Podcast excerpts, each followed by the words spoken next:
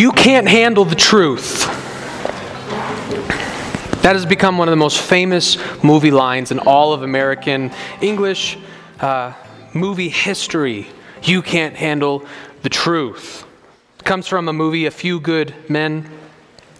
And I think one of the things that made that line so good was not just the line itself or the overall context of the movie, but because it was within this smaller context of this courtroom drama. And I was, after studying for the sermon, was reflecting upon uh, how many movies uh, are dedicated, not just movies, TV shows, are dedicated to the courtroom, to this fight for justice, this examining of the evidence, two good lawyers going at it. There's a captivating drama to the courtroom. There's something that's just so intriguing about the courtroom drama. And I think that it's that same impulse that makes today's text, at least in my mind, so exciting, so captivating, because we've been discussing for many weeks now the failures of Eli, the priest, and his sons. And today, Eli is basically going to stand trial. He is going to receive a prophet from God who speaks on behalf of God, and God is now serving as Eli's judge and prosecutor. Eli has met his tribunal, and we are finally going to see what God plans to do with Eli and his sons. If you would please open your Bible to 1 Samuel chapter 2. 1 Samuel chapter 2. We will begin in verse 27. If you would, please follow along, for these are the very words of God.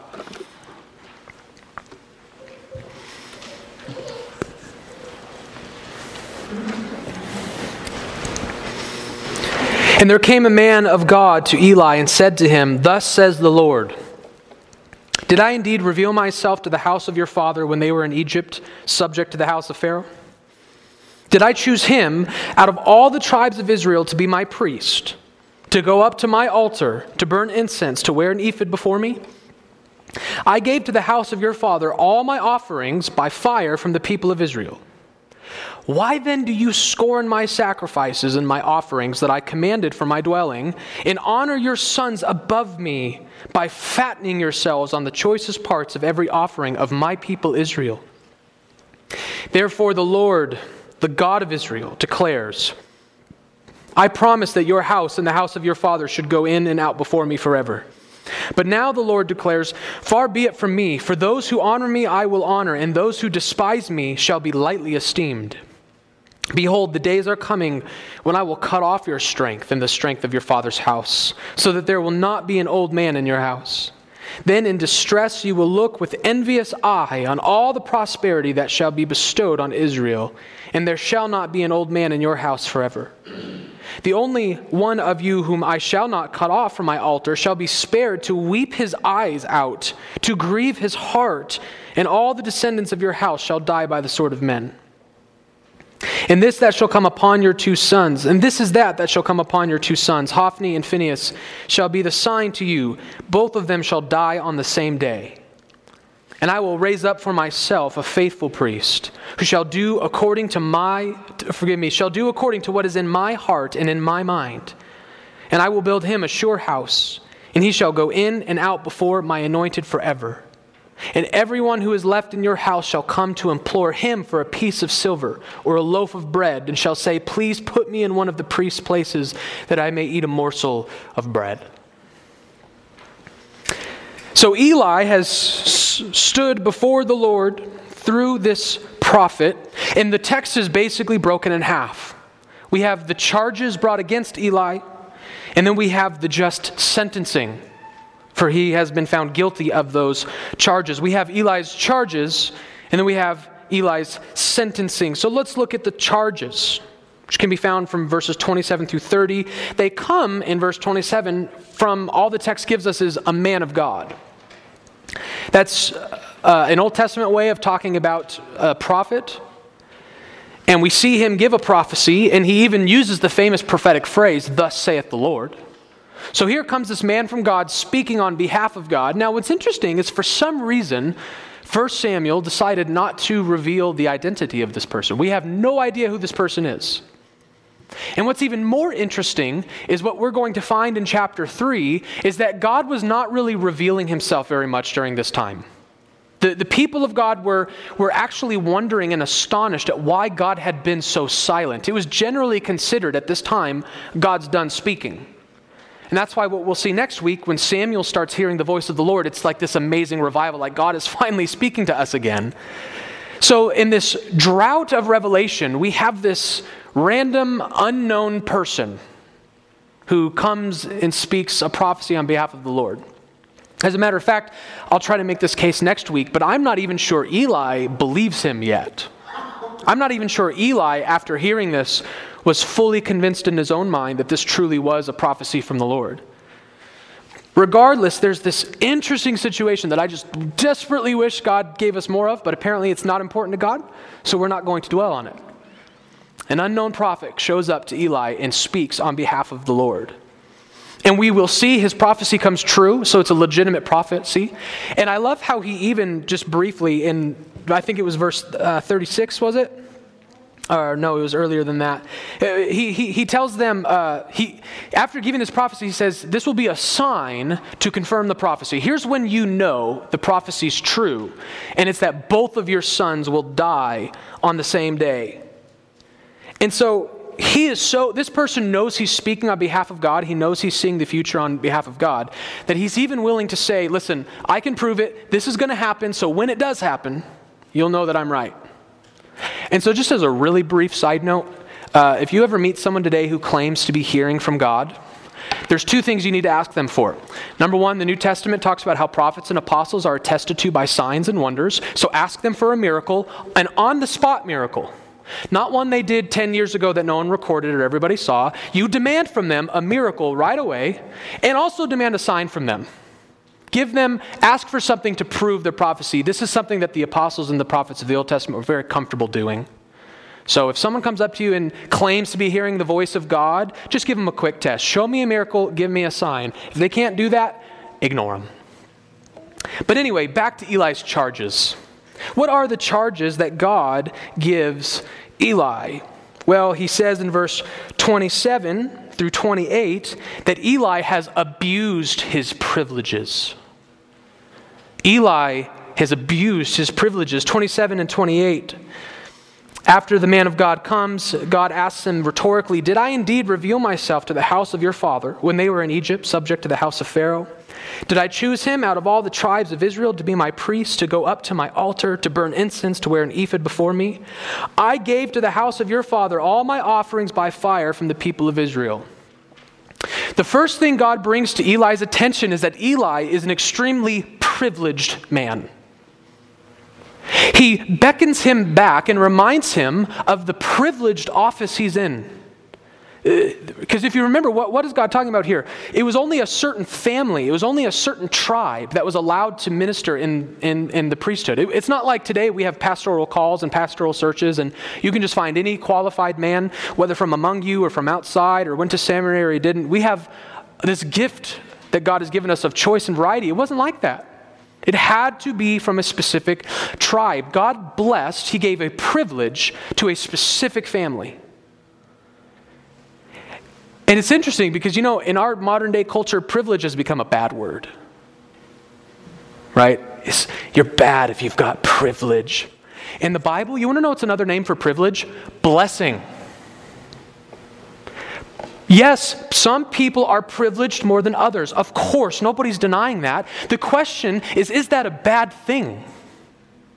Do we automatically look at someone who's been blessed beyond the measure that we've been blessed and assume there must be something wrong here? They must have done something wrong. They must be evil. This isn't fair. The Bible doesn't deny blessing, the Bible denies villainizing blessing. There are people in this world who are more blessed than everyone in this room. But everyone in this room is more blessed than a lot of people in this world. It's just impossible to keep track of all the blessings and villainize and demonize everyone who has some. Blessings are good. Privilege is good. If God gives you privilege, take advantage of it, pass it on to your children, and don't be ashamed about it. And more importantly, don't neglect it. That's what Eli did. He was put in this position of honor, this holy position. He didn't earn it. He got it just by his birthright. It was just, it was, it was, it was just passed on. And what did he do? He squandered it. He took advantage of it. God says, that is a shameful thing. You are in this privileged position and you took advantage of it. You took advantage of me, you took advantage of my people, which means you were abusing this privilege.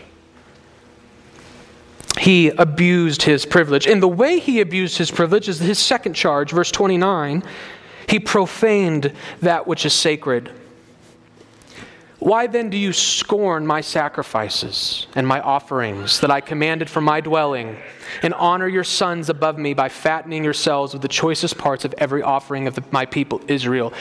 The ESV takes a more poetic, less literal translation of this. It says, Why do you scorn at my offering? If you have a more literal translation, it says, Why do you kick at my offering? This was a, a, Hebrew, a Hebrew phrase, a metaphoric phrase. It's like God hoists up these sacred things, and what did Eli do? He just kicked them over. He took that which was sacred and he trampled on it. He treated it as if it was not sacred. Jesus gives us a metaphor for this idea this idea of throwing pearls before swine. You don't take something valuable and precious and holy and throw it in the mud to be trampled over by pigs. That's what they did. They took that which was sacred and they treated it like it was worthless. And God hates that. They profaned, they scorned, they kicked at the sacrificial system, the holy religion of the people. But then he even throws a third charge in by telling us what was his motivation. What is it that really caused Eli to do all of this? What's really at the root of all of this abuse? Well, he says in verse 29 Why do you scorn my sacrifices, my offerings that I commanded for my dwelling, and honor your sons above me? The third charge brought against Eli is that he loves his children more than he loves God. His children's happiness, his children's success, his children's reputation, not being at conflict with his children, not being at odds with his children, all of that was far more important to him than honoring God. And let's not pretend like this isn't a temptation each and every one of us deals with from time to time. If it wasn't a universal human experience, I don't think Jesus would have been so excited during his earthly ministry to remind us of things like this. Jesus says, I have not come to bring peace, but a sword. And a, what does that sword do? Jesus says, it divides families. It will divide mother from daughter, father from son, children from parents. I have come to tear families apart. Not intentionally, not because he wants to do that, but because he knows the gospel is more important than anything. And our relationship to Jesus is more important than anything. So when your unbelieving family members make you choose between Jesus or them, Jesus says the choice is easy. Tear your family up, depart from them. Jesus even says, if you do not, if you love father, mother, sister, brother more than me, you are not worthy to be my disciple. You cannot come to Christ if you don't come to Christ as we just just got done singing, I surrender all. That includes my children. That includes my cousins, that includes my parents. Take everything. Take the world, but give me Jesus. That's true discipleship. And Eli wasn't willing to do that. I want to have a little bit of God and I want to keep my family. He wasn't willing to discipline his sons. He wasn't willing to tell his sons are wrong. He wasn't willing to confront his sons. He wasn't willing to work for repentance. He honored them more than he honored God. God was not first. That is a serious crime for any human being, but especially for the priest. Especially for the priest. God deserves our ultimate allegiance, and he did not have ultimate allegiance in Eli's life. And so these three charges have been brought. God is the just judge, he knows all things. Eli's guilty. So, what's his sentencing? What is the just judge going to do to Eli? Well, let's look at verse 31. 31 through 32 Behold, the days are coming when I will cut off your strength and the strength of your father's house, so that there will not be an old man in your house. Then in distress you will look with envious eye on all the prosperity that shall be bestowed on Israel, and there shall not be an old man in your house forever. The first thing he's going to do is he's going to remove him from office. He has the strength of his arm, which is a metaphor in the Bible for a kind of authority. Right? If the Bible talks about, for example, that Jesus has ascended to the right hand of God, what does that mean? God is spirit. He doesn't have a right hand. Why not the left hand? Because the right arm was a metaphor in that culture for strength and power. The right arm of a nation was its military its authority, its rule. So when we talk about Jesus ascending to the right hand of God, what we're talking about is Jesus holding this position of authority and power over all the universe. So Eli has this position of authority, a position of power. He has a right arm, and God's going to cut it off. He's going to remove him from his authority. But more than that, he's going to with not only remove the strength of that arm, but remove the strength of his father's house. He's going to cut off the, the strength of their family, meaning their family is no longer going to be renowned and their family is no longer going to be privileged. We see that he, he first tells them that there, he tells them a couple times actually that there will not be an old man in your house. Your children will die by the sword. He's basically telling them that Eli's descendants are not going to live into old age they're going to experience the tragedy of premature deaths. And, and that's one of the ways that we take away the glory and the strength of a family. If you think about what should be all of our ideals for family, this should be our ideals. We know that ultimately this is up to God. We can't always control this, so I'm not condemning you if you don't have this. I'm not saying that you've done something wrong if you don't have this. But ideally, we would live long into our old age. We would have tons of children, and our children would have tons of children, and all of them would live into their old age. That's ideal. We want to be fruitful. We want to have lots of kids, and we want our kids to have lots of kids. And, and we know that that's not always possible, but when it does happen, it's a glorious thing, and we desire it. Eli's not going to have that. He comes from this holy family, a family that needs descendants. God says, No, they're going to die. You're, there's not going to be an old man in your house. And not only that, so, so God is going to remove him from office, but he's going to curse his family. Not only is they're not going to have old men and they're going to die early, but those who don't die are no longer going to be privileged. We are told that they are going to look at the blessings of Israel, meaning they're not sharing in it. And he also, look at what he says in verse 36 at the very end. And everyone who is left in your house shall come to implore the priest for a piece of silver or a loaf of bread and shall say, Please put me in one of the priest's places that I may eat a morsel of bread. The family that was supposed to be ministering in the temple are now going to it begging for, just give me a job because I need to eat. The place where they were supposed to be abundant and taken care of and glorious and happy is the place they now come groveling to. Do you see the severe justice of God? Do we, are we reminded of this text how much God hates sin? Are we reminded in this text that God hates sin probably a lot more than we do? I guarantee to the person who maybe has not been studying the Bible their whole life, if this was, if we had a visitor in this church and this was the first sermon they ever heard, I promise you to them this sounds really harsh. It sounds unfair. Curse my children? That's not fair. God hates sin. And he really hates Eli's sin. So he's going to kill his children, he's going to kill his offspring, he's going to remove him from office, and the offspring that he doesn't kill are going to be beggars.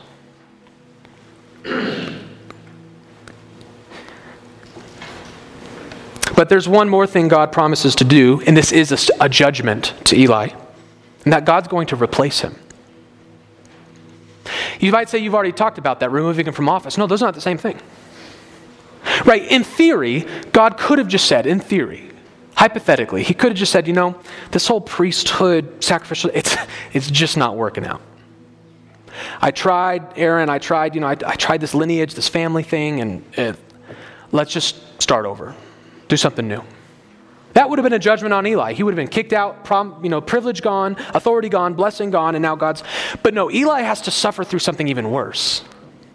Not only is God removing him from office, but he's going to replace him with someone better. That's hard to deal with. Maybe you've played sports growing up, or you have kids who play sports.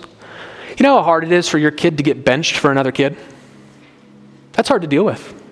You know how hard it is for athletes to be benched someone else? You know, in the professional world, they get traded. Why? Because the guy behind you is better. So you get to sit on the bench and watch that guy do your job better than you can. It's hard to be replaced. It's hard to be fired and then watch someone else take your job from you. That's a curse. So not only has Eli been removed, but he says, You and your descendants are going to watch someone come in and do it better. Where do we get this? Look at verse 35. And I will raise up for myself a faithful priest who shall do according to what is in my heart and in my mind. And I will build him a sure house, and he shall go in and out before my anointed forever.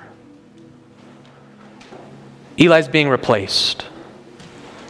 The poor job that he has done is going to re- be replaced by somebody who will do a better job. So, the summary of the text is that Eli has charges brought against him charges of profaning what is sacred, abusing his privilege, loving his children more than God. And his sentence is severe, his sentence is harsh, but his sentence is just. That he would have his office revoked from him that his offspring, his family lineage, as he is the federal head, will be cursed, just as we are all cursed in Adam, because Adam is our federal head. Eli, the federal head of his family, has brought curses upon his family, and God is going to replace him with someone new. But I would argue this replacement is probably the key to this text. Uh, all we've done so far is just look at the, the summary, the plot of the text, what's happening. But when we want to start talking about what is it that God is really trying to communicate through this text, this idea of replacing the unfaithful priest with a faithful priest is what's key for us. 35 is the key verse in this entire passage. Just the way it's worded, it, you will see a similarity to this when we start getting into David and we start getting into the king, and we start talking about this Davidic covenant where God promises to establish this, this, this covenant with David where there will always be a king. And one of David's descendants will be king, will sit on the throne forever. Now, this is not a technical covenant, but you see that kind of language. Verse 35 is really epic. We can't miss it. This is a huge promise of God. In light of this abused priesthood system, it's been abused for so long, God breaks through and He gives us a promise. He promises us something in this text. He promises to raise up a faithful servant who will be a faithful priest, who will be after my heart, who will be after my mind. In other words, what we're seeing in this text from Israel's perspective is God is recognizing my people have a great need. And that need right now is for a faithful priest. The people of Israel know their spiritual life is dependent upon this faithful priest and this holy priesthood system. God sees the need of his people. He sees their spiritual, their spiritual poverty, and he promises to replace that with a faithful priest. And now, what the text has done is it has laid this very important first foundation stone for the rest of the Bible. For the rest of the scriptures, we are going to be reminded of the importance of the priesthood, of the importance of our need for a faithful priest. And then when Jesus shows up on the scene, so much makes sense. When we come to the New Testament with this high view of the priesthood and with this high view of the priest, Jesus suddenly makes so much sense. Because the author here is not specifically talking about Jesus. But this is a foreshadow, a type, a promise, whether he knew it or not, of Jesus. Jesus is the ultimate person who fulfills this promise here. We need a priest. We, just like Israel, are in desperate need of one, and God has given us one. That's the message to Israel, and that's the message for us today. Keep your marker here. Turn to the book of Hebrews. Hebrews chapter 7.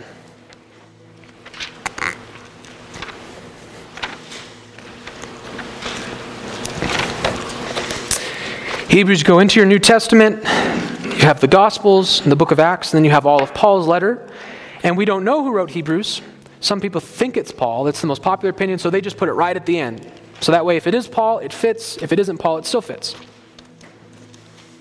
So you go past all of Paul's letters, you get to the book of Hebrews.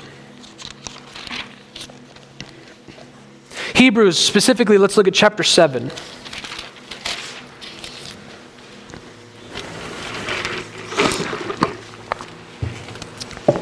By the way, the whole theme of the book of Hebrews is about how Jesus is our new permanent faithful high priest.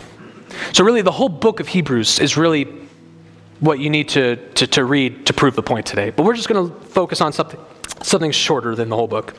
Hebrews chapter 7, look at verses 23 through 28 with me. The former priests were many in number because they were prevented by death from continuing in office. But he, speaking of Jesus, but Jesus holds his priesthood permanently because he continues forever. Consequently, he is able to save to the uttermost those who draw near to God through him, since he always lives to make intercession for them. For it was indeed fitting that we should have such a high priest, holy, innocent, unstained, separated from sinners, and exalted above the heavens. He has no need, like those high priests, to offer sacrifices daily, first for his own sins and then for those of the people, since he did this once for all when he offered up himself. For the law appoints men in their weakness as high priests, but the word of the oath, which came later than the law, appoints a son who has been made perfect forever. Notice what Hebrews 7 is addressing. Hebrews 7 is addressing that, yes, God temporarily established a priesthood. Eli's sin was not capable of wrecking the whole priesthood, but the priesthood itself had a built in design flaw. It was supposed to be imperfect. The priesthood itself was still not totally fixed. And here's why because not every priest was as wicked as Eli. Not every priest had to be cut off and cursed like Eli. But you want to know what every priest still was? A sinner. So his sacrifices, his mediatorial office, was still stained. It was still imperfect. It was still not sufficient. So even though Samuel was so much greater than Eli, and even though Samuel was the fulfillment of the promise that we just read, he was still not what the people truly needed. He was still not capable of saving them to the uttermost because he was a sinner. But the text gives us a second reason why it was an imperfect priesthood. Even if Samuel, to say, wasn't a sinner, I mean, he may not have died if he wasn't a sinner, but that wasn't his only flaw. What was his other flaw? He eventually died. You could be the greatest priest in the world, but then you die, and now the people are lacking again. So, what do we do? We put a new priest. Maybe he's decently faithful, maybe he's good, I don't know. But if he dies, now the people are lacking again. So we get a new priest, and on and on it goes. We have this imperfect priesthood system where the sacrifices are not truly precious, the priest is not truly pure, and the priest cannot save us to the uttermost because he's eventually going to die and leave us without a priest. So God fulfilled his promise first and foremost by raising up Samuel. But there's a spiritual application we have to see, and that Samuel is not the ultimate fulfillment of this promise, Jesus is. Because God has given every person in this room someone way better than Samuel. He's given us a priest far beyond Samuel. He's given us a priest who lives forever. He can never die. That's why we don't need a new one. He conquered death. And that's the text tells us that's why he's able to save to the uttermost. Because he mediates for you your salvation, and since he never fails and stops to mediate, your salvation never fails and stops. He can permanently, to the uttermost, save you. No other priest could do that because they all died. And more importantly, it says it is fitting that we should have a priest holy and unstained from the world. Even, obviously, Eli is like a, an extreme example of that, but Samuel was still not holy. And what was Samuel offering? Bulls and goats and birds. Book of Hebrews deals with that too. So God first and foremost fulfilled his promise by establishing the priesthood, bringing it back to order and bringing restoration to it. And I don't want to play I don't want to downplay that. That was very important. That was very good of God to do. But at the end of the day, Samuel wasn't saving anybody. And the blood of bulls and boats, goats and rams and birds wasn't saving anybody. The true fulfillment of God's promise to give us a priest is found in Christ, who actually saves you, whose blood is actually precious. And this is why, I, I, you know, I'll conclude. It's, it's interesting. Sometimes when we speak of the transition from the Old to the New Testament, I'm guilty of this too. I'm not trying to be too nitpicky here. But sometimes we'll use language that is, is really not quite precise, it's, it's not truly accurate. And sometimes we'll say anything along the lines of this. Well, you know, in the Old Testament, you know, they had a temple and they had a priesthood and they had a sacrificial system. But now that Christ has come, now that the New Testament is here, you know, those things have been done away with, they're fulfilled. We don't, we don't need those things anymore. We don't do those things anymore. Yeah, kind of. But that's actually technically not true. It is not true at all that we don't have a temple anymore. It is not true at all that we don't need the temple. You are still, just like the Jews, you still worship, and the temple is vitally important to your worship. The difference is that it's been transformed, but it hasn't gone away. The Bible says that Jesus is the temple, and that we, as united to him, become the body of Christ and become the temple. So God has not only not taken the temple away, he's actually upped the ante. You no longer worship in the temple, you worship as the temple. Peter says that we are all each individual living stones, and the stones are packed up, and we build the full house of God, the full temple of God. The temple worship is crucial to the New Testament. It's just different.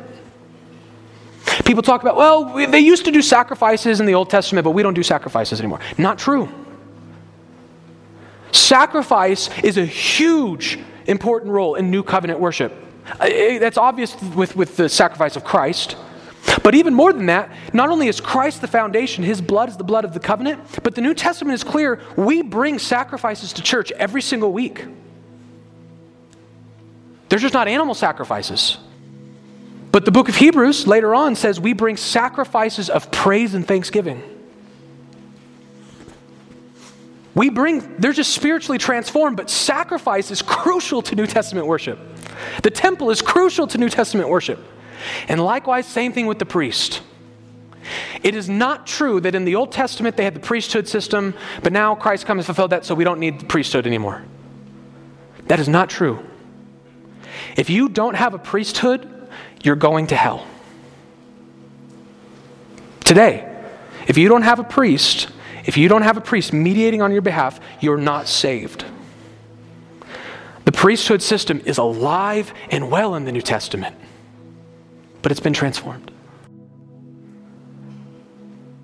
But Christ is fulfilling that role now. He didn't do away with it, He transformed it. But he is the high priest. And guess what? He will always be your high priest. You're going to go to heaven and you're going to worship Jesus for a thousand years and then a thousand years more and then a thousand years more. And guess what he's going to continue to be at after the every set of a thousand years? Your priest who mediates on your behalf and who saves you to the uttermost. If you don't have a priesthood, you're in big trouble. God has not done away with the priesthood, He's made it better. He fixed it. He didn't do away with the temple, He made it better. He fixed it. And He did all of this in Christ. So, what we have in 1 Samuel is we have a people who have a desperate need for a restored priesthood and a faithful high priest.